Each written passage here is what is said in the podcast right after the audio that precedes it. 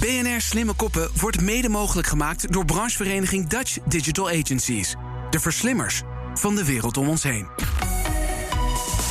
BNR Nieuwsradio. Slimme Koppen.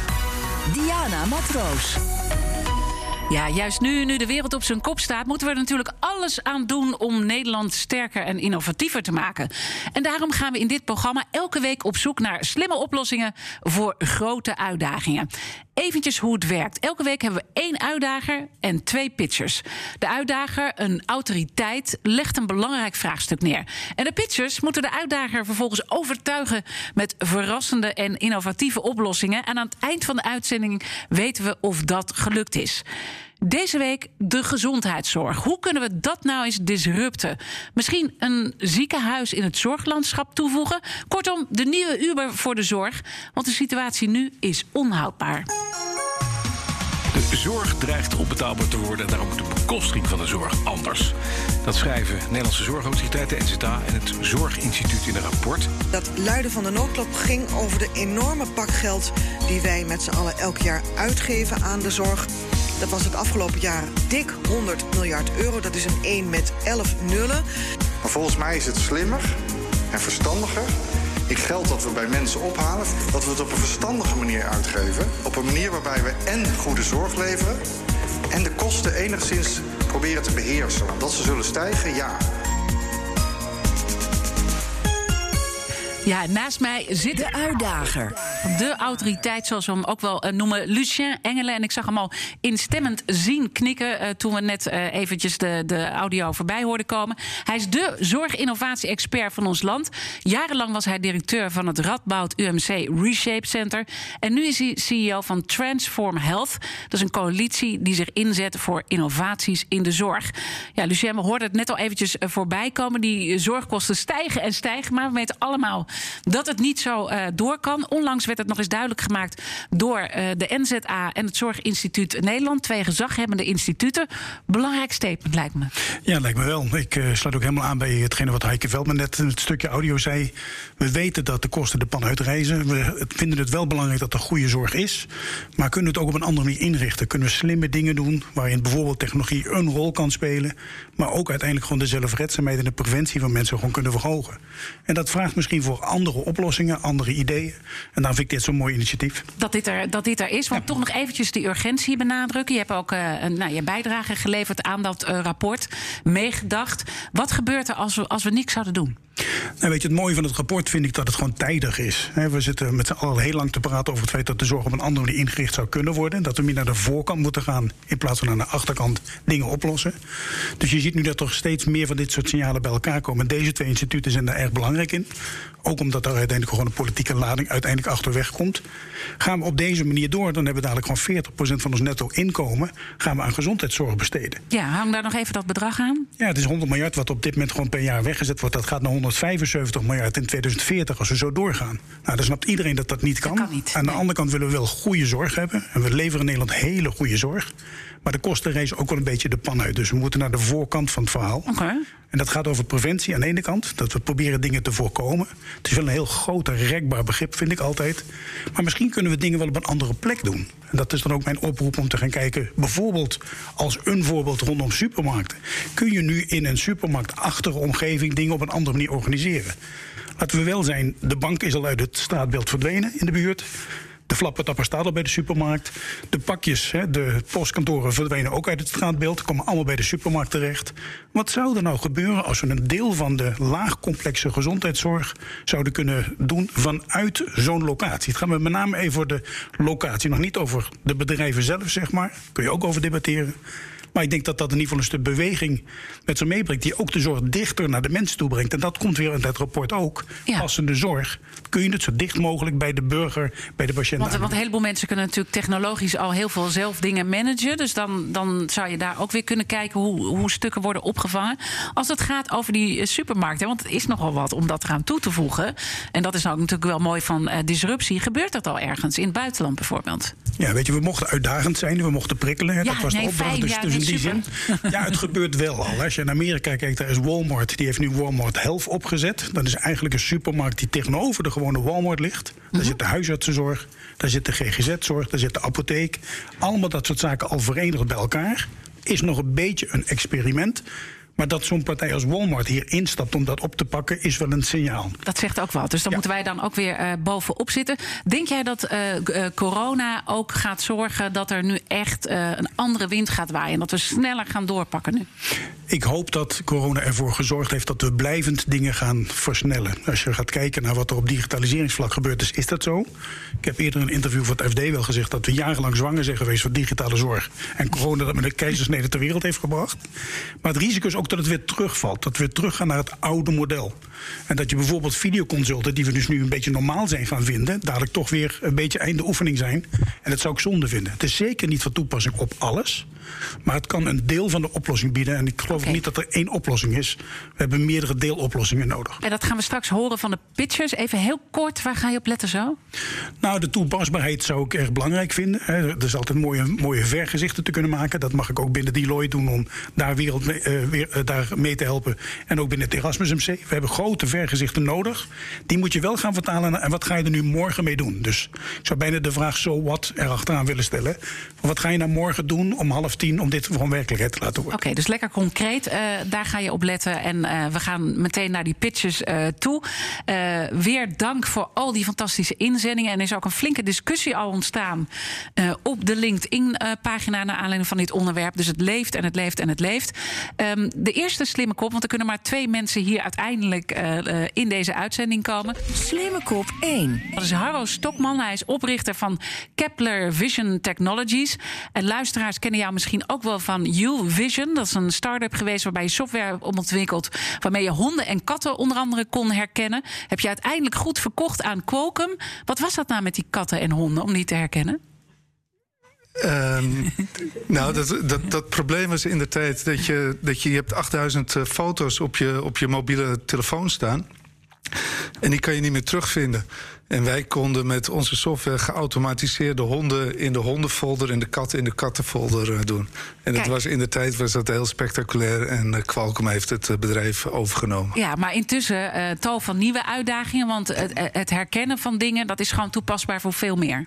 Ja, dus dat was objectherkenning. En wat er nu aan zit te komen is menselijke activiteitsherkenning. En daarom ben ik nu een nieuw bedrijf gestart. Dat heet het is weer een spin-off van de Universiteit van Amsterdam. En wij hebben de, eerste, de werelds eerste kunstmatige intelligentie ontwikkeld. die waakt over het welzijn van mensen. Kijk, een mooie inleiding naar jouw pitch. Want uh, ook jij hebt een minuut om jouw verhaal te pitchen. Dus ik zou zeggen, Haro, succes. Oh, het, onze, onze oplossing is heel eenvoudig. Uh, zorgcentra hangen vol met uh, camera's. Onze software analyseert wat er op die camera's gebeurt. Dus hoeven niet meer door mensen te worden uitgekeken. En onze software kan herkennen of een patiënt in bed is, op de rand van het bed zit, of hij uit bed is, of hij in de badkamer is en of hij is gevallen. En daardoor uh, worden zorgmedewerkers, en met name s'nachts, tot 40% productiever. Wij doen nu um, uh, een pilot bij een zorginstelling. En daar is het personeel in opstand gekomen. Die wilden deze technologie niet, want die zijn bang dat ze hun baan kwijtraken. En dat dacht ik is een mooie aanleiding om hier eens te komen vertellen over wat we doen. Hartstikke mooi. Dat is natuurlijk een heel belangrijk punt. En hoe we dat dan weer vanuit die innovatie uh, moeten oplossen, gaan we zo meteen uh, doen. Uh, maar eerst gaan we natuurlijk naar de andere pitcher. Slimme kop 2. Dat is Detlef Volkers. Je bent directeur van Ontdekzorg en MedTech Innovator. Oftewel innovator in de medische technologie. Jullie zijn de grondleggers van het succesvolle platform Extra Handen aan het Bed tijdens coronatijd. En dat hadden jullie volgens mij heel snel in no time ontwikkeld.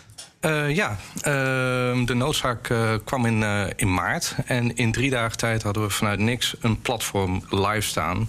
En dat heeft er wel voor gezorgd dat alle mooie inzendingen die via LinkedIn binnenkwamen, dat er ook een match plaats kon vinden met de instellingen. En ja, dat die zorg ook eigenlijk daar naartoe kon.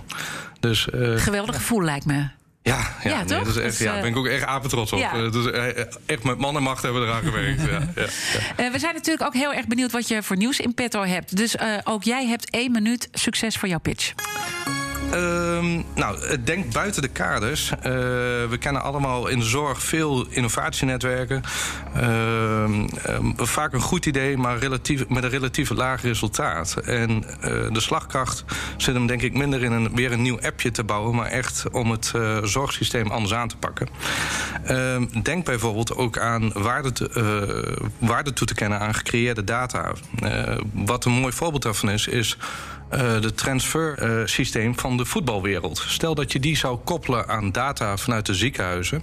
En uh, je zou dat richting de farmaceutische industrie uh, gaan, gaan voeren.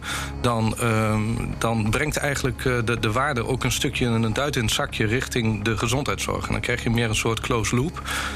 waardoor de ja, farmaceutische industrie bijbetaalt aan ons zorgsysteem. Kijk, wat een uh, innovatieve ideeën horen we hier toch allemaal. BNR Nieuwsradio. Slimme koppen. Tuurlijk, de echte expert, de uitdager vandaag. Lucien Engelen. En echt de innovatie-expert in de zorg die we hebben in Nederland. Dus super fijn dat je er bent om jouw reflectie te geven op wat je hebt gehoord. Ja, wat je hier natuurlijk ziet is dat er gewoon ongelooflijk mooie ideeën gewoon zijn. Die je met één oproep gewoon op tafel kunt krijgen. Je ziet het ook in de discussie onder de LinkedIn-post. Die geplaatst is dat er allerlei mooie ideeën op die manier gedeeld worden. En ik denk dat dit twee hele mooie voorbeelden zijn. Ze hebben nog niet zoveel met de supermarkt te maken. Om dat wel even duidelijk aan te geven, zeg maar. Maar het mooie is wel dat dit gewoon echt thema's zijn waar we mee te maken hebben. Ik herken heel erg jouw idee, waarbij je zegt van we hebben het neergezet. En er komt een stukje opstand omdat mensen bang zijn voor hun eigen baan. De realiteit echter is dat we een verdubbeling van de zorgvraag binnen dezelfde budget gaan krijgen tot 2000, zeg 2040. Dat betekent eigenlijk dat je twee keer zoveel mensen moet gaan helpen met hetzelfde aantal collega's. Ja, dan snapt iedereen dat dat niet past. Dus je moet wel met slimme dingen aan de slag gaan. Als je dan met patroonherkenning aan de slag gaat en kunt kijken en kunt zorgen dat je alleen maar naar patiënten of cliënten of bewoners kunt gaan kijken op het moment dat het nodig is. En ze dus eigenlijk ook niet onnodig stoort, want dat is de andere kant van het verhaal. Creëer je ook gewoon veel meer welzijn, ook voor die mensen zelf en veel meer rust ook voor de verpleegkundigen of voor de, de zorgverlener zeg maar, op dat moment. Dus ik vind dat een heel mooi voorbeeld. Dat zou je ook verder op kunnen pakken en ook breder neer kunnen zetten, omdat het vooral op een manier gedaan moet worden die niet uh, invasief is, zoals we het wel vaker noemen. Dat er allerlei dingen gedaan moeten worden, of dat je allerlei dingen ziet hangen. Uiteindelijk kunnen dit soort technologieën natuurlijk gewoon in een gloeilamp terechtkomen, zeg ik maar heel even. Mm -hmm. Dat gloei, gloeilamp het verkeerde woord nou, ja, Dat is een beetje verouderd, maar. Ledlampen, zeg maar. Ledlampen. ja. het, het, zit in de rookmelder. Nou dus in de rookmelder zit een heel klein oogje en dat, ja. dat is eigenlijk de camera. Je, je, je ziet hem niet. Ja, mm -hmm. Dat bedoel ik, hè. En dat, dat zou je dus ook in kunnen bouwen, zeg ik maar heel even. In, in woningen waar ook gewoon jonge startersgezinnen gaan zitten. Die, waarbij de woning meegroeit uiteindelijk met datgene wat je nodig hebt. Dus ik vind dat een heel mooi voorbeeld.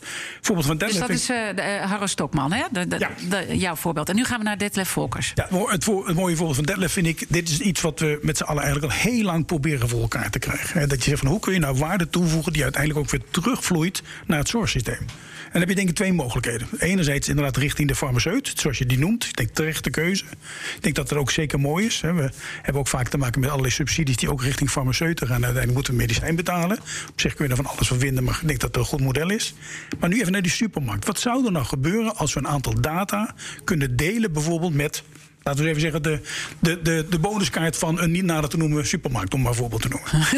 Als je op basis daarvan zou kunnen zeggen, je kunt die zaken combineren, dat iemand die te weinig gesport heeft, of te weinig gelopen heeft, of genoeg gelopen heeft. En je hebt straks verteld dat je zo'n hele mooie snelle fiets hebt, zeg maar, waarmee je in no time van Arnhem in Nijmegen kunt komen.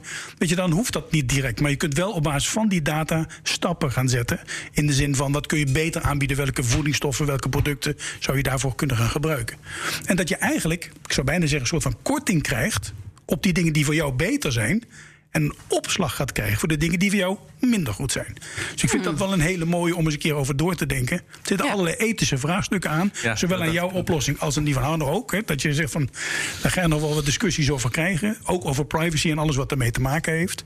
We hebben natuurlijk die AVG, ja, die afgeleide van de GDPR, die ooit bedacht is, die wetgeving op Europees niveau, om veilig delen van informatie mogelijk te maken. Wat je nu helaas te vaak ziet, is dat het gebruikt wordt om data en informatie niet te kunnen gaan delen. Ja. Dus ik denk dat het een goede discussie is om ook op die manier gewoon te voeren. En ik vind beide voorbeelden echt toepasbaar. Uh, waarbij ik wel merk dat er nog wat discussie te voeren is. Enerzijds met mensen die bang zijn voor hun eigen baan. -hmm. En anderzijds over wat mag je er wel en, of niet met iemand gaan delen. Oké, okay, ja. laten we dat dan eventjes uh, opsplitsen. Een mooie reflectie uh, al gegeven. Overigens, als het gaat om die bonuspunten zeg maar, sparen, zou ik zeker ook aanraden om onze andere aflevering van Slimme Koppen met Sabine Pinedo, uh, ja. de oprichter van Vital 10. Want die werkt daar ook naar en hebben ook daar een beetje over ja. gefilosofeerd. Dat je dan wel een gezond ecosysteem. Dus dat de, de, de dingen die je kan verdienen, moeten dan wel weer gezond zijn. Want anders ja. heb je daar weer een probleem mee. Maar laten we even beginnen met Harro Stokman. Want jij gaf al even aan opstand. Uh, toen je met dat idee kwam, met die herkenning. Uh, hè, zodat het verplegend personeel niet meer langs al die kamers hoeft, maar alleen in actie hoeft te komen als er echt wat is. Ja, dus die kunnen hun werk s'nachts, wat ze normaal met z'n drieën doen, kunnen ze nu in hun eentje doen. Ja, precies. Dat, is, dat is eng. Dat is, uh, dat wat gebeurt er dan? Wat, wat, neem ons even mee. Wat, wat, hoe, hoe erg was de paniek? Nou, de paniek was dusdanig groot dat het in één locatie. daar wilde de zorgmedewerkers niet meer meewerken. En toen is er door de directie besloten om daar goed naar te luisteren en toch maar uit te wijken naar een andere locatie. En dat dus is daar... wel enorm frustrerend, want je wil eigenlijk een goede oplossing voor die zorg bieden. Ja, ik wil opschieten. Ja. Dus dit, uh, dit, hielp, dit, dit, dit, dit, hielp mij niet. Uh, maar ja, zo so be it. Ja, ja, maar hoe ga je dat dan aanpakken? Want uh, we hoorden net ook Lucien zeggen, er zitten juist heel veel voordelen ook aan. ook voor dat verplegend personeel. Dus misschien kunnen Nou, jullie daarover wat- in gesprek gaan hoe je dat nou oplost. Nou, wat, wat wij nu van plan zijn, maar dat hoor ik graag van Lucien of hij dat een goed idee vindt, is om. ehm, ja, een soort van, het is slecht Nederlands, eh, re- reference customers. Om de, om de klant mee te nemen naar reference customers. En dat, dat, dat het zorgpersoneel daar gaat vertellen over hoe ontzettend goed en hoe ontzettend fijn het is om met onze technologie te, te werken. Om het op die manier wat minder spannend te maken voor, voor, voor, voor, voor, voor nieuwe locaties en nieuwe klanten. Ja, ik ga natuurlijk even een beetje proberen die kritische rol te pakken die mij gevraagd is. Hè, want want je geeft eigenlijk het verkeerde antwoord op de verkeerde vraag. Met je oplossing. Als je zegt van ik ga dit doen omdat we gaan bezuinigen, dat is dus echt het verkeerde antwoord. Want het gaat namelijk niet om bezuinigen. Maar dat heb ik niet gezegd. Nou, je zegt net van je kunt het nu met drie man doen, dan kan je het ook met één persoon doen. Ja, maar die mensen die zijn er niet. Eh, Helder. Dat- Daar gaan we- dat- ja, ja, dus, dus ik bedoelde zijn- niet bezuinigen, maar Ja. die mensen zijn er niet. Ze zijn er niet. Dus hoe ga je dat oplossen dan? Ja. Maar dit is dus precies de discussie waar het mij om gaat. Want dit merk je dus vaak dat dat de gedachtegang is. Oh, dan zijn we dadelijk met minder mensen en dan moeten we meer doen met minder mensen. Dat is een bezuinigingsslag. Dat is wat veel zorgmedewerkers in dat soort oplossingen ook zien gebeuren. En daar zijn ze bang voor. Wat denk ik de andere kant van het verhaal is dat je juist meer tijd hebt om door te, eh, om door, te pakken met die cliënt die s'nachts wel wakker is, waar je nu geen tijd voor hebt, omdat je ook nog eens een keer 40% van je tijd met allerlei administratieve dingen bezig bent die niet echt bijdragen aan de zorgverlening. Dat je juist die tijd kunt inzetten om die warme zorg, zoals we dat vaak noemen, aan de dag te leggen. En ik denk als je dat mechanisme daarvoor inzet en mensen dat laat zien dat dat daadwerkelijk werkt, zul je ook zien dat meer zorgmedewerkers daarover in beweging komen. Maar die eerste angst is er altijd. En dat komt natuurlijk ook niet uit de lucht vallen. We hebben heel vaak gezien dat allerlei mooie innovatieve oplossingen er uiteindelijk toe leiden dat er inderdaad bezuinigd werd. Dus ik denk dat dat ook aan de voorkant een heel duidelijk signaal moet zijn naar die zorgmedewerkers toe. Dat het vooral bedoeld is om te zorgen dat ze meer tijd hebben om die dingen te doen met hun cliënten of patiënten waar ze oorspronkelijk verpleegkundige of arts voor geworden zijn. Maar hoe dwing je dat dan af? Want dat kan je wel zeggen, maar uiteindelijk heb je ook een ziekenhuisdirectie die denkt ook misschien, nou mooi met dit systeem kunnen. eh, eh, Truus en eh, Wilma eruit. Ja, nou ja, weet je, een van de dingen die ik gewoon vaak zie gebeuren in de praktijk is dat mensen om wie het gaat niet betrokken zijn bij het proces. Dan komt er dus iemand met een mooie innovatie en dat komt uit de luchtval. Ik zeg niet dat dat in jouw geval zo is, hè, begrijp me niet verkeerd. Maar dat wordt dan bij ze neergelegd en zeg kijk eens even wat er gebeurt. Je zou eigenlijk vanaf het allereerste moment dat dit soort innovaties opgepakt worden, juist die zorgmedewerkers erbij willen betrekken en cliënten en patiënten om het probleem wat zij hebben op hun manier op te lossen. Ja, dus dat voor, gebeurt- voor, voor de luisteraars, ik ben nu heel erg aan het knikken, dus ik ben het allemaal eens. En inderdaad, een kick-off meeting met alle stakeholders en inderdaad ook vertegenwoordiger van de medezeggenschapsraad en, de, en, en de familie en, enzovoort. Die, die willen we er heel graag de, de eerste meeting bij hebben. Want als die pas halverwege het traject te horen krijgen van wat er gebeurt, dat, eh, dat, dat helpt, dat, dat is te laat. Ja. Nee, de vraag is dus ook even of wat dan de kick-off is. Hè. Is de kick-off een bestaand product wat je wil gaan uitproberen? Of is de kick-off op het moment dat je zegt: we hebben een wit vel papier, er is een probleem wat we op willen gaan lossen. En mensen zijn vanaf dag één betrokken bij het proces. En dat, eh, dat is waar ik het heel erg over heb. Is ga je een oplossing maken voor iets wat in de zorg een daadwerkelijk probleem is, op een manier die ook in hun werkproces past? Of zeg je: we hebben nu iets en we gaan nu iedereen erbij betrekken. Dus ik leg beurs even een beetje kritisch neer. Oké, mooi, mooi punt om eventjes ook over na te denken voor jou. Want ik wil ook heel graag uh, Detlef Volkers. Hè, je had natuurlijk die, die transfermarkt, dat voetbal. Uh, een hele andere manier van denken. Dus dat de waarde weer uh, terugvloeit. En toen zei Lucien, kunnen we dat nou eens koppelen aan dat supermarktidee wat ik had? Zie je die koppeling voor je? Uh, nou, uh, zeker. Kijk, de farmaceutische industrie is maar een voorbeeld. Uh, maar wat je ziet is dat de gezondheidszorg nu eigenlijk alleen maar geld kost. En dat er alleen maar met de kaasschaven over het hele systeem wordt gegaan. En ik vind die methode eigenlijk per definitie al een vorm van armoede. omdat ik denk dat het ook gewoon heel, op een hele andere manier kan. Je moet het gewoon op een hele andere manier gaan benaderen. Ehm, en als je kijkt naar de uh, supermarkten. Ja, het eerste waar ik aan denk is dan van ja, eigenlijk een beetje preventiemaatregelen. Je kunt eigenlijk die hele situatie op een andere manier ook weer gaan bedenken. Denk dat kunstmatige intelligentie in combinatie met uh, demografische, geografische factoren, dan kun je best wel een inschatting maken wat er gebeurt.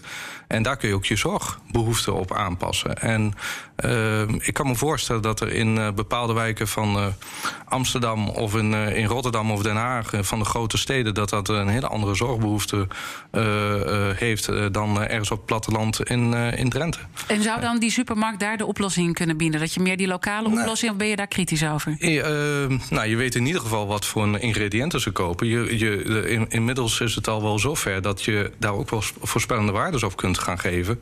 En als je dat dan weer koppelt aan de zorgbehoeften wat iemand heeft, nou, dan kun je best wel een, een lijntje proberen door te trekken. Eh, en dan is het ook niet per definitie nodig dat je bepaalde zorg daar eigenlijk altijd stand-by hebt staan. Eh, dan dat je ja, je, je kunt veel doelmatigere zorg gaan leveren. Alleen wat ik wel bij mezelf beproef. Ja, ja, ja. ja, ja. eh, ehm, onze overheid. en Nou, de- de- ik wou bijna gaan vragen, ja. eh, die stuurt wel heel erg nu op nog alles met rondom controle. Alles moet in controle. En dat is technisch eigenlijk heel goed op te lossen tegenwoordig. En ik denk dat de nieuwe wereld minder naar de controle is, maar dat er meer ethische vraagstukken eh, naar voren gaan komen. Eh, denk aan kunstmatige intelligentie, maar ook het stukje wat, wat de meneer naast mij nu net eigenlijk aan het, aan het, aan het zeggen was. Harro Stokman. Harro Stokman, sorry.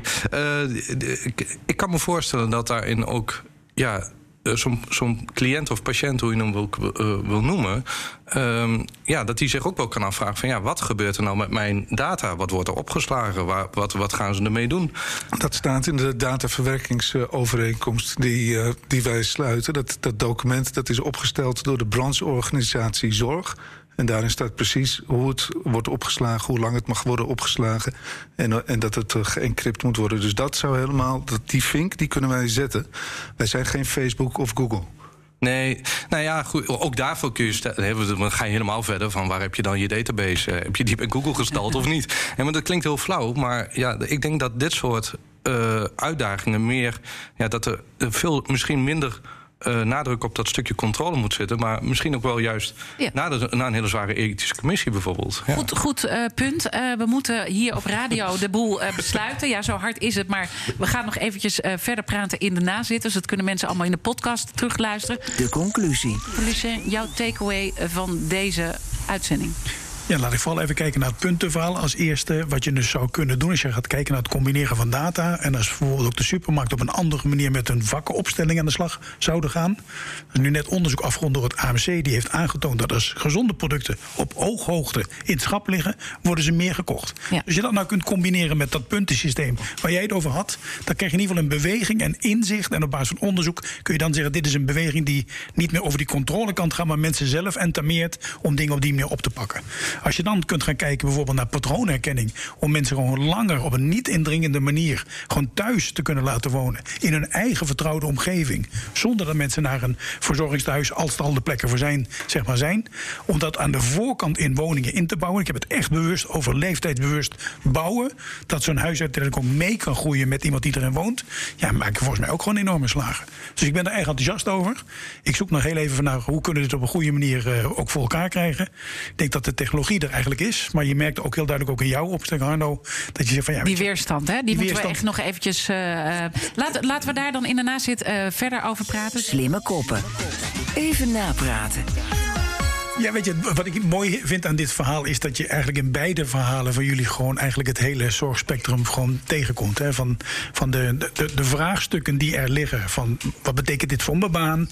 Wat betekent dit voor mijn werk? Wat ik doe, heb ik hiervoor doorgeleerd, zeg maar. In combinatie uiteindelijk met technologie inzet en data te kunnen combineren. Beide hebben die datacomponent in zich. Maar het gaat er vooral om hoe ga je hier vanaf het allereerste begin met mensen mee om. En dat heb ik gemerkt in mijn werk, zowel binnen het Radboud Ja. als nu ook in het Erasmus en bij Deloitte. Mensen vanaf dag één betrekken. Op het moment dat je een idee hebt, moet je eigenlijk al een clubje. Ik heb het altijd over een KSG'tje, een klein slim groepje. Van mensen bij elkaar brengen. Van echte alle gebruikers, ook de eindgebruikers. Niet alleen de klant die je uiteindelijk wil gaan bedienen, maar ook de mensen die het voor hem of haar moeten gaan gebruiken. En dat doen we te weinig. Als je gaat kijken hoe weinig patiënten betrokken zijn bij het opzetten van innovaties, dan komen ze meestal op het einde bij inderdaad een kick-off. Daar worden ze erbij gewaard. Dan mogen ze iets vinden van de kleur. Ik zeg niet dat dat bij jou zo is, maar, hè, of dan, maar als ze dan een mening hebben, dan vinden we het al lastig worden. Ja. En dan, dus ik zeg, je moet naar de voorkant van het verhaal doen. Als je dat ook op het gebied van data probeert voor elkaar te krijgen. En mensen gaat vragen van, zou je vrijwillig gegevens willen delen... om uiteindelijk in zo'n puntensysteem terecht te komen... dan zul je zien dat een heel klein deel van de bevolking dat bereid toe is. Maar zo begint het vaak. We denken te vaak dat we gelijk een oplossing voor iedereen in Nederland hebben. Ja. Maar dat is er dus niet. Detlef, je begint te lachen. dat kunnen we niet horen, maar wel zien. Ehm, ja, laat ik vooropstellen dat ik het ook echt gewoon een hele mooie idee vind. Ik, ik, ik, ik word daar gewoon heel erg blij van. Eh, maar ehm, waar ik ook dus aan zat te denken is van... er wordt gewoon al wel heel veel data gaat er over de toonbank. Hè? Vergis je niet. hè. Dus eh, er wordt ook heel veel data gecreëerd. En dan maak ik toch heel even dat stukje naar de farmaceutische industrie. Eh, die hebben wel degelijk de data van ziekenhuizen nodig. En het is maar gewoon een beetje een free mind. Maar stel nou dat je die data dus in zo'n. eh, eh, dat kun je encrypten. eh, maar je zou het. eh, stel in zo'n systeem zoals een transfer systeem stoppen.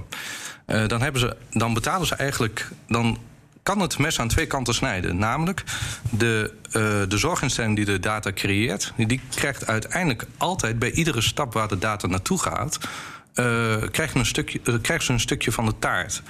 Ehm, en daar krijgen ze dus de prikkel mee om verder te innoveren en om verder data te gaan genereren.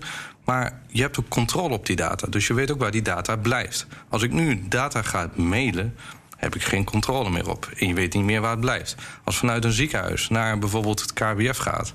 en vervolgens gaat van KWF naar Johnson Johnson... ja, dan weet je niet meer wat er met die data gebeurt. Je weet niet meer wat er met persoonsgegevens... Mhm. Maar als we even in jou, van, vanuit jouw transfermarkt, eh, vanuit Ja. het voetbal, eventjes gewoon nu een concreet voorbeeld bij de kop pakken. Wat, wat zou er dan gebeuren in jouw model? Ehm, Ik noem maar even wat, eh, het, het vaccin. Nou, het vaccin bestaat uit verschillende elementen. Het stukje data die zij zelf gaan genereren, maar ook andere data die uit ziekenhuizen komen. En het stukje wat er uit het ziekenhuis gegenereerd wordt, ja, dat gaat gewoon nu even tussen haakjes gratis over de bühne. Eh, dat heeft helemaal geen waarde in de gezondheidszorg. Dat, dat is geen, geen, geen, er zit geen euro aan. En op het moment dat jij het wel eh, over de bühne kunt krijgen... en eh, je kunt het creëren dat dat stukje data, wat er iets mee wordt gedaan... dat daar uiteindelijk ook geld mee naar het ziekenhuis vloeit... ja, dan krijg je ook op een andere manier geldstromen binnen dat systeem... binnen het zorgsysteem. En daar wil ik eigenlijk naar proberen naartoe. En er zijn nu heel veel mogelijkheden, hoor. Maar het is maar een En is dat dan heel realistisch, Lucien? Nou ja, voor een deel Niet, gebeurt niet, het. niet om flauw te doen, hè, maar Nee, nee. gewoon even Ja. advocaat van de duivel. Ja. Nee, maar voor een deel gebeurt het natuurlijk al. Hè. We hebben te maken met academisch medische centra. Die doen onderzoek. Onderzoek wordt betaald en door partijen die dat onderzoek financieren. Dat zijn soms farmaceuten, dat zijn soms overheden. En daarmee vloeit die, die geldstroom ook al terug naar de zorg. Hè. Dat is dan vaak in een academisch model. Het tweede is, en even een beetje plagend... de vraag is of dat die data van het ziekenhuis is. Want volgens mij is die gewoon voor mij als patiënt. Wie is nou het ziekenhuis helemaal? Om Ja, iets met die vraag, data ja. te doen. Ja. Dan zou ik veel liever als patiënt zeggen... nou, weet je, laat die punten of laat dat geld terug naar mij gaan. Ja, zodat mijn zorgpremie lager wordt, bij wijze van spreken. Goed punt. Interessant is dat in Amerika is er, zie je dat nu ontstaan. Er zijn bedrijfjes zijn er ontstaan van mensen die hangen zich helemaal vol met allerlei wearables. Een bekend is Jenny Inc. Die heeft iedere wearable en iedere Fitbit en wat dan ook, die draagt ze. En ze verkoopt haar data dus aan bedrijven die die data willen analyseren. Als je dat nou even één stap verder pakt met jouw transferverhaal. En zegt, wat zou het nou betekenen als ik mijn data deel met zorginstellingen of met verzekeraars. Dan denk ik dat het een heel mooi systeem is, maar er komt iets anders terug. Als ik die zelf voldoende eh, eh, inkomen kan genereren, die keuze kan maken, is dat prima. Als ik echter juist niet voldoende inkomen heb en ik krijg een extra prikkel om die data te moeten gaan delen om rond te kunnen komen, dan komen we op een hellend vlak. Dus ik denk dat dat de ethische discussies die we vooral op dat gebied moeten Ja, gaan en voeren. even los van de financiën. Ik zit ook dan te denken, op het moment dat die zorgverzekeraar alles van mij weet, ehm, dan weet hij ook als ik niet goed met mijn preventie bezig ben, dus dan kan ik ook strafpunten krijgen. En ja, Ja, ik geloof dat we dat in Nederland goed geregeld hebben. Er zit een soort van Chinese muur tussen hè, bij zorgverzekeraars. Dus datgene wat je hebt en waar ze voor verzekerd zijn, dat zijn echt twee gescheiden trajecten die ook wettelijk gewoon helemaal van elkaar gezet zijn. Dus maar als je al die data en zo gaat, gaat delen, kan je dat dan nog wel garanderen? Nou, de data komt nu ook al bij de verzekeraar binnen. Want de rekening die het ziekenhuis stuurt aan de verzekeraar... komen daar nu ook gewoon binnen. Dus dat is nog wel eens even een gescheiden traject. Ja, dat zou je mogelijk kunnen oplossen met blockchain. Dus op het moment dat jij dingen in de chain zet en je stelt een vraag, dan hoef je niet alles over de bühne te gooien. Dus eh, je, je zou dat best wel. De technologie is inmiddels wel zover dat dat beschermd kan worden. Alleen daarom is het ook zo belangrijk dat er eh, op het stukje ethiek. dat daar hele. Ja, want dat gewoon zware- benadruk je net al. Wat, wat vind je wat we met die ethiek, wat, welke discussie moeten we met name voeren? Eh, poeh, ja, eh, nou, met, met, name, met name wel gewoon heel erg eh, erop bedacht zijn dat, dat we met persoonsgegevens omgaan en dat, dat je heel veel conclusies eruit kunt trekken. Als ik naar Amerika ga, dan moet ik een ESTA bijvoorbeeld invullen. En stel nou dat er uit die ESTA dat er ook nog veel meer andere data wordt opgevraagd, dan zouden misschien analyses uitgevoerd kunnen worden die helemaal niet Exact. in mijn voordeel Precies, werken. ja. Nou, en dat wil je volgens mij wel een heel klein beetje voorkomen. Dus je wil een beetje de. Eh, ik, toch even, als we kijken naar China bijvoorbeeld, eh, die, die, heeft, die hebben hele goede elementen, maar dat is toch een beetje de goede burger, slechte burger eh, wat je Nee, maar dat, daar re- refereerde ik net ook aan. Dat vind ik dus wel eng aan die data. Even Ja. los van degene die de financiële prikkel op de verkeerde manier krijgt. Hè, om het allemaal rond te krijgen. Terecht punt wat jij zegt, Lucien. Maar al die data, als we echt die, die Uber gaan worden. hè, de ziekenhuizen, de disruptie naar die Uber laten worden. Ook wel gevaarlijk. Ja, nou ja, goed. Je zou het kunnen tackelen, of in ieder geval met een groot deel eh, rondom blockchain. Eh, dat, is een, dat is een stukje. En als je daar dan ook een. eh, en rondom machine learning. Eh, wat, een, wat heel veel kansen biedt, maar wat ook echt een bedreiging is. Want als je het helemaal afpelt, eh, zou op een gegeven moment de AI kunnen zeggen: van ja, er is toch maar één heel risicovol stukje in het hele systeem. En dat is de mens. Ja. Terwijl dat we wel menselijk moeten blijven met alles. En daarom is het ook gewoon heel belangrijk dat daar eh, in dat stukje ethiek eigenlijk continu terugkomt. Eh Harro, jij had het net over, ik kan een vinkje zetten. Hoe ben jij met dat, met dat ethische aspect omgegaan... als het gaat om die herkenning van die beelden? Nou, ik, vind het wel super belangrijk. Ehm, en ik denk dat je, you have to je, moet het juist eh, doen. Dus ik probeer ook als juist, eh, het juiste te doen als ondernemer. En wij gaan. ehm, kijk, ons probleem is. Wij hebben die, die, die software en die waakt over eh, mensen die niet voor zichzelf kunnen zorgen. Dus die hebben eh, fysieke problemen of die hebben mentale problemen. Ja, want je kan dus ook eh, stress herkennen, hè? bijvoorbeeld met, met die- herkenning. Ja, ja dat ze heen en weer, bewe- camerabeelden. heen en weer bewe- Ja. beginnen te bewegen. En die filmen wij op een meest intieme moment. Weet je, als ze zich aan het uitkleden zijn of zo. Dat, dus dat, eh, dat, dat, ja, die mensen die verdienen het gewoon heel erg dat, dat, dat wij heel secuur met die data omgaan. Maar dat doen we dan ook. Weet je, het is, is heel erg makkelijk. We slaan niks op wat we niet nodig hebben. Wat we wel nodig hebben, dat, dat slaan we wel op. We blurren dat gezicht. We gooien weg eh, welk IP-adres het vandaan kwam en welke kamer. En verder is het niet herleidbaar tot die mensen. Maar het is dus bij jullie in goede handen. Jullie, eh, maar ik vind het ook tegelijkertijd doodeng als andere partijen dan op die markt en daar misschien wel andere dingen mee doen. Ik zie Lucien al knikken. Ja, wat je natuurlijk ziet is dat technologie vaak de oplossing kan bieden. Hè? Zoals het blockchain verhaal wat jij net even noemde. Eh, eh, aan de andere kant zeggen, je moet dus dat hele privacy by design verhaal vanaf dag één gebruiken. En het camera verhaal vind ik een hele mooie. Hè? Je hebt nu een aantal procesinnovaties aan de dag gelegd. En die ook beschreven en vastgelegd. Er zijn nu ook gewoon partijen die hebben in de camera eh, het zo geregeld dat de data de camera niet eens verlaat. Er komt alleen maar een stukje data uit. Ja, dat, dat, Hele- hebben, dat hebben wij ook. Maar Kijk, de- dat, dat bedoel ik. Dus weet je, dan, dan heb je al een hele andere situatie. En dan heb je eigenlijk aan de voorkant al nagedacht om dat op een goede manier te regelen. Maar laten we ook eerlijk zijn: dit is een boek wat we met z'n allen nu aan het schrijven zijn. We kunnen nu dingen die we tien jaar geleden nog niet konden. En we gaan over tien jaar dingen kunnen die we ons nu niet eens kunnen voorstellen. Hè. Ik, bedoel, ik pak wel vaker het voorbeeld dat de iPhone die is nu, wat is het, 11 of 12 jaar oud. Kijk hoe dat ons leven heeft, om een voorbeeld te noemen. Als Jup hebben we als eerste instantie hebben die, die eerste iPhones gekocht voor veel geld. En toen zei ja, dat is alleen maar voor de upper eh, class, zeg maar. Inmiddels heeft de gemiddelde Nederlander 1,3 smartphone in zijn zak. Dus het wordt op die manier ook gefinancierd aan de voorkant. En we moeten hier, denk ik, proactief mee zijn. Om de mensen om wie het gaat aan de voorkant te betrekken bij het verhaal. Daar hebben we ook allerlei keurige instanties voor in het leven geroepen. Uh, uh, maar, maar, ik merk te vaak dat we dat op de achterkant gaat proberen te ja, regelen. maar waarom jullie... is dat? Waarom is dat? Dat, dat het niet. Uh... We willen door, Diana. Het is op een gegeven moment dat je gewoon zegt met z'n allen van jongens, kom op, we gaan door. We weten dat het kan. Het voegt iets toe. Jij zei al, ik heb geen geduld uh, eerder. Ja, weet je, dat is ook wel een beetje het verhaal. En, en ja. om goede redenen, denk ik. Aan de andere kant merk je ook dat dit soort instanties ook wel open zijn om een vroegtijdig stadium bij betrokken te zijn. Kijk naar het vaccin. We hebben nu een EMA, daar waar normaal gesproken zo'n vaccinontwikkeling, wat is het, zes, zeven jaar duurt, nu al meekijkt. Er is natuurlijk ook de noodzaak aanwezig.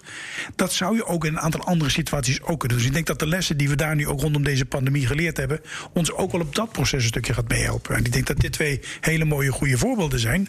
Waarvan je ook gewoon hoopt dat er gewoon meerdere op die manier gewoon echt aan de slag gaan. Ja, want al die uh, kleine ideeën bij elkaar, die kunnen een hele grote beweging uh, natuurlijk uh, op gang brengen. Wat ik nog wel heel fascinerend vind, is hoe krijg je nou mensen erin mee. Aan één kant het zorgpersoneel en aan de andere kant de burger. Hè? Want als je in die technologie steeds verder wil gaan, moet je ook die burger dat vertrouwen geven dat je daarin mee kunt gaan. Want dat een voordeel is. En wat ik. En, maar toch nog even over dat zorgpersoneel. Want daar liep jij ook tegenaan, Haro Stokman. En, en Lucien geeft dat ook als voorbeeld dat het vaak een probleem is. Ik, ik zal nooit vergeten dat ik uh, twee jaar geleden met uh, een, een, een jonge gast die net was afgestudeerd als arts, zei: er gaat gewoon een keer een Uber komen in de, in, in de ziekenhuiszorg. En hij verklaarde me voor gek. Hij zei: No way, dat gaat echt niet gebeuren. En ik was verbaasd, want dit was een, een jonge, een, een flitsende jonge jongen. die net klaar was van de universiteit. En die was al helemaal in dat systeem, in dat oude systeem, helemaal vastgelopen. Dat, dat er geen Uber-systeem. Hij vond het ook geen goed idee. Wat is dat? Ja, er zijn een paar dingen. Ik denk overigens niet dat het probleem bij medewer- zorgmedewerkers ligt. Hè. Ik denk dat het probleem ontstaat als je ze niet betrekt vanaf het begin. Dus dat was mijn punt. Ja. Heel nadrukkelijk. Het tweede is dat je natuurlijk ook gewoon ziet in het huidige opleidingscurriculum. voor zowel voor artsen als voor verpleegkundigen. wordt men ook met een bepaald beeld opgeleid. Wat, wat een beeld is wat eigenlijk een beetje terugkijkend is naar een aantal jaren geleden. En we moeten dus ook de opleidingstrajecten. die moeten we ook aanpassen. Maar laten we daar ook eerlijk zijn. Als we vandaag het, curriculum voor geneeskunde aanpassen. duurt het nog zeven jaar voordat de eerste dokter. Ja. Volgens dat curriculum beschikbaar komt. Dus dat is één. Twee is, ze zitten ook in een eigen bubbel, laat ik het maar even zo noemen. En uh, hebben ook te weinig tijd, ook omdat de zorg zo onder druk staat, om even naar buiten te kijken wat dat betekent. Kijk, de banken en de reisbureaus zeiden in het begin ook van ja, dat gaat nooit gebeuren, boeken via het nee, internet. Of uh, Kodak hè, met dat filmrolletje, bekend voorbeeld. Dat mooie voorbeeld. En dat zie je dus nu in de zorg ook gebeuren. Aan de andere kant merk je nu rondom die pandemie, om dit voorbeeld maar eens te noemen, dat nu in één keer mensen zien van, ah, maar wacht even, het kan dus kennelijk wel, bij wijze van spreken. Maar ik, ja, ik, tuurlijk, ik, ja. uh, nou, wij hebben denk ik best van. We praten die hele radio vol. Sorry, jongens. sorry. Nee, we hebben, we hebben, niet we hebben een, denk ik een hele belangrijke rol tijdens die eerste corona-golf gehad. Namelijk met de extra handen voor de zorg. Ja.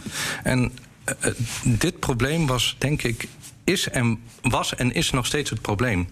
Uh, ik denk dat wij een Uber hebben gebouwd voor een platform voor om uh, zorgmedewerkers op een efficiënte manier van buiten de gezondheidszorg in de gezondheidszorg te stoppen. Uh, maar wat je ziet is dat onze overheid wil de sturing erop. En, uh, ja, dat zij, punt benoemde jij zij, natuurlijk al met de vonden, controle. Ja. Nou, wat je ziet is, en er zit helemaal geen, geen, geen schuldvraag in dit, maar hun werkstromen liggen gewoon volledig anders. Een voorbeeld, zij waren heel erg bezig om iedereen te gaan bellen. En wij vonden dat gewoon een slecht idee. Uh, het stuur vanaf een platform, daarbij kun je veel meer aan. Nee, zij vonden het toch een goed idee om te gaan bellen.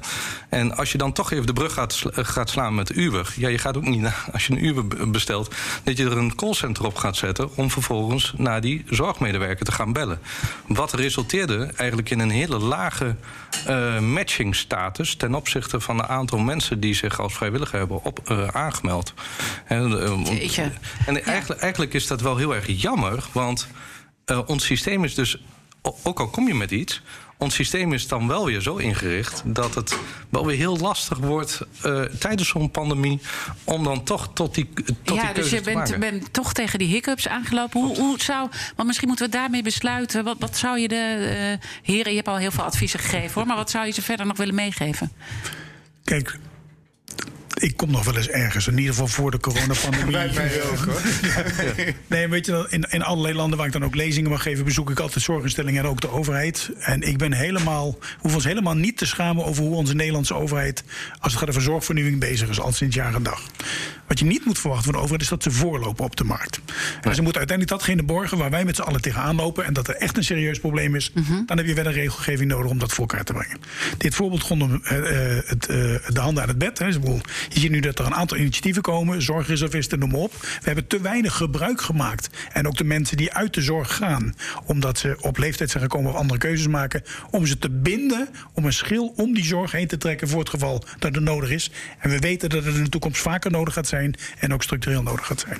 Wat je dan uiteindelijk gewoon ziet, is dat je uiteindelijk gewoon mensen moet hebben die gewoon doorpakken, zoals jullie ook, die gewoon aan de slag gaan en die eh, feitjes creëren. Zei Leon van Halder, hè, mijn oude baas, die helaas niet meer is, altijd tegen mij. Creëer nou gewoon feitjes, want daarmee laat je zien dat het kan en daarop kan je voortbouwen. We praten te lang en we praten te veel in Nederland. En ik vind dat het mooie, wat deze twee voor- mooie voorbeelden ook gewoon in zich dragen, is dat je gewoon aan de slag moet gaan. En uiteindelijk zie je ook dat dat uiteindelijk het beeld gaat veranderen. Dat wet en regelgeving dat mogelijk maakt dat politieke partijen het gewoon letterlijk in hun verkiezingsprogramma's op het schrijven zijn. Want dat was een andere situatie nooit gebeurd als je alleen maar over had gepraat, zeg maar. Ja. En heeft de zorg dan wel het belang om het te doen als je ook heel, heel erg naar het kostensysteem daarachter kijkt? Hè? Dat, dat is natuurlijk ook wel hoe de zorg eh, gestuurd wordt. Dat bepaalde eh, behandelingen, nou, daar kan je eh, veel geld mee verdienen. Dus eigenlijk, als je in die Uber denkt weer, moet je dat ook allemaal anders doen. Het hele verdienmodel moet natuurlijk gewoon anders. Ja, we hebben natuurlijk wel met z'n allen afgesproken dat we een solidair systeem hebben. En dat we niet een soort, zoals dat dan in een zero-sum idee hebben, waarbij de winnaar of het bedrijf Nee, gewoon nee, alles nee. krijgt. Dus ik denk dat dat een groot goed is, dat we dat vooral moeten bewaren. Wat je nu ziet, en dat zie je ook terug in het rapport rondom passende zorg, dat we juist meer moeten gaan kijken naar wat is nou de uitkomst van wat je gedaan hebt. En niet alleen maar betaald krijgen voor iets wat je gedaan hebt. Dus je ziet dat die beweging is nu ingezet. Laten we ook eerlijk zijn, daar gaat een generatie overheen voordat we dat geregeld hebben. Met alle uitdagingen van dien ook rondom technologie, zoals we die vandaag gehoord hebben.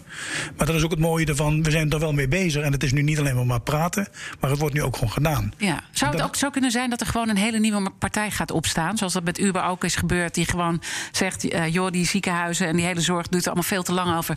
Wij gaan gewoon echt de markt disrupten. Interessante vraag is, heeft Uber de markt nou overgenomen? Weet je, iedereen denkt dat. Maar de realiteit is natuurlijk dat dat niet zo is. Wat er wel gebeurt is dat alle andere taxibedrijven, om maar even zo te benoemen, gewoon ook een app en ook een systeem zijn gaan gebruiken. wat veel meer klantgericht was als het systeem wat ze Nou ervoor ja, die rijden heel vaak voor Uber natuurlijk. Dat, ja. dat, dat is de andere kant. Dus Ja. wat je dus ziet is dat er een ander mechanisme komt, een andere beweging, die uiteindelijk wel maakt dat ook de bestaande partijen het op een andere manier gaan doen. Ik geloof er dus niet in dat er dus echt een Uber in de zorg gaat komen. Ik geloof dat er Uber-achtige constructies gaan komen die de klantgerichtheid en de klanttevredenheid en ook echt de oplossingen voor de patiënten, familie en mantelzorg gaan brengen, maar zeker ook voor de zorgmedewerkers. Ik wil het hierbij bij laten. En eh, we hebben een aantal mooie stappen gezien die jullie ook eh, zetten. Dus ik wilde heel erg onze pitchers van vandaag bedanken. Harro Stakman en Detlef Vulkers. En natuurlijk heel veel dank aan Lucien Engelen, expert op het gebied van eh, zorginnovaties. Dit was BNR eh, Slimme Koppen, de extended version. En eh, blijf ons ook vooral op de radio wekelijks volgen. Dank voor het luisteren. BNR Slimme Koppen wordt mede mogelijk gemaakt door branchevereniging Dutch Digital Agencies. De verslimmers van de wereld om ons heen.